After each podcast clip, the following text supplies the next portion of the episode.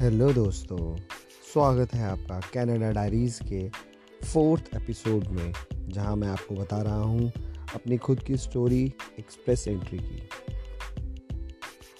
सो so, जैसा कि मैंने आपको बताया अपने पिछले एपिसोड्स में कि मैंने अपनी एक्सप्रेस एंट्री की प्रोफ़ाइल बना ली थी। तो ये समय था जनवरी 2018 का जब एक्सप्रेस एंट्री की प्रोफ़ाइल बन चुकी थी and we were in the pool so मैं आपको बताता हूँ उसके बाद हमने कितना वेट किया एंड क्या क्या स्कोर्स हमने उस समय देखे। सो so, जनवरी में जब मैंने अपनी प्रोफ़ाइल बनाई तब लगभग स्कोर जो था 440 के करीब चल रहा था। जहाँ तक मुझे याद है मैंने जनवरी फ़र्स्ट वीक में अपनी प्रोफ़ाइल बना ली थी। एंड उसके बाद मुझे बस वेट था कि नेक्स्ट एक्सप्रेस एंट्री का ड्रॉ कब आएगा।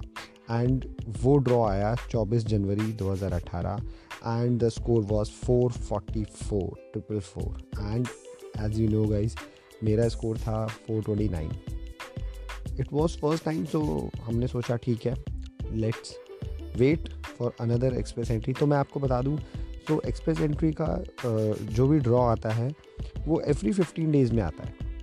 तो जैसा कि अभी 24 जनवरी 2018 को वो ड्रॉ आया 444 उसके बाद कुछ ही दिनों बाद सेवन फेबरी को 442 का आया।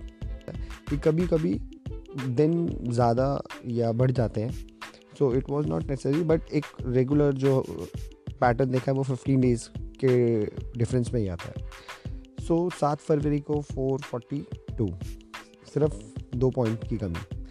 नेक्स्ट फरवरी ट्वेंटी फ़र्स्ट को आया 442 सेम रहा देन मार्च में 456 अगेन मार्च में 446 देन अप्रैल में फिर कम हुआ 444 441 देन अगेन 441 तो ये सिलसिला चलता रहा और मैं 429 का वेट करता रहा।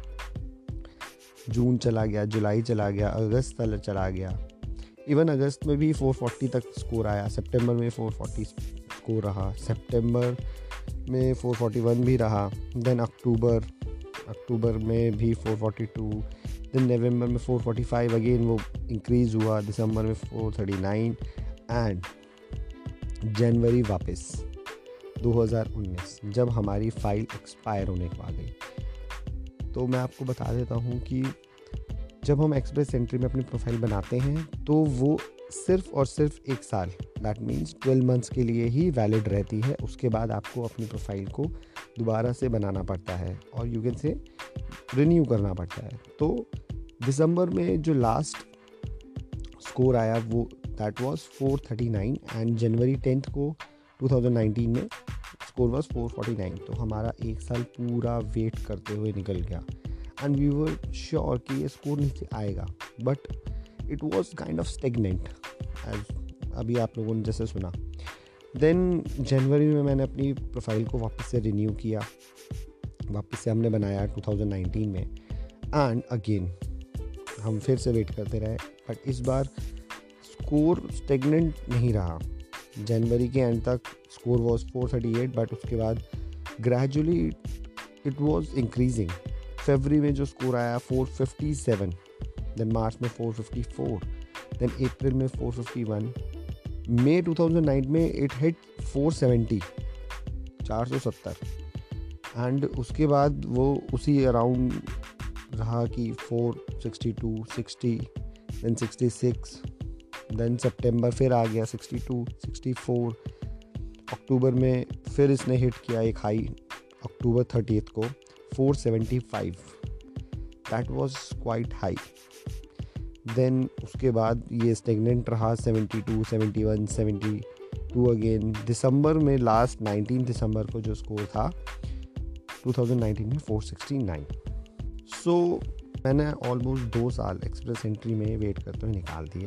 बट मीन वाइल यहाँ एक थोड़ा सा चेंज हुआ और हमने थोड़ा पाथ बदला. एंड अगस्त में we have started another process जो कि था स्टडी वीज़ा के। अब ये मुझे कैसे समझ आया कि हमें स्टडी वीज़ा पे जाना चाहिए और कैसे जाना चाहिए? कहाँ से इंस्पिरेशन मिली? कहाँ से help milli? That was again a new path तो जो मैं आपको अपने नेक्स्ट एपिसोड में बताऊँगा। तो तब तक के लिए बाय दोस्तों। और बने रहिए कैनेडा डायरीज़ के साथ।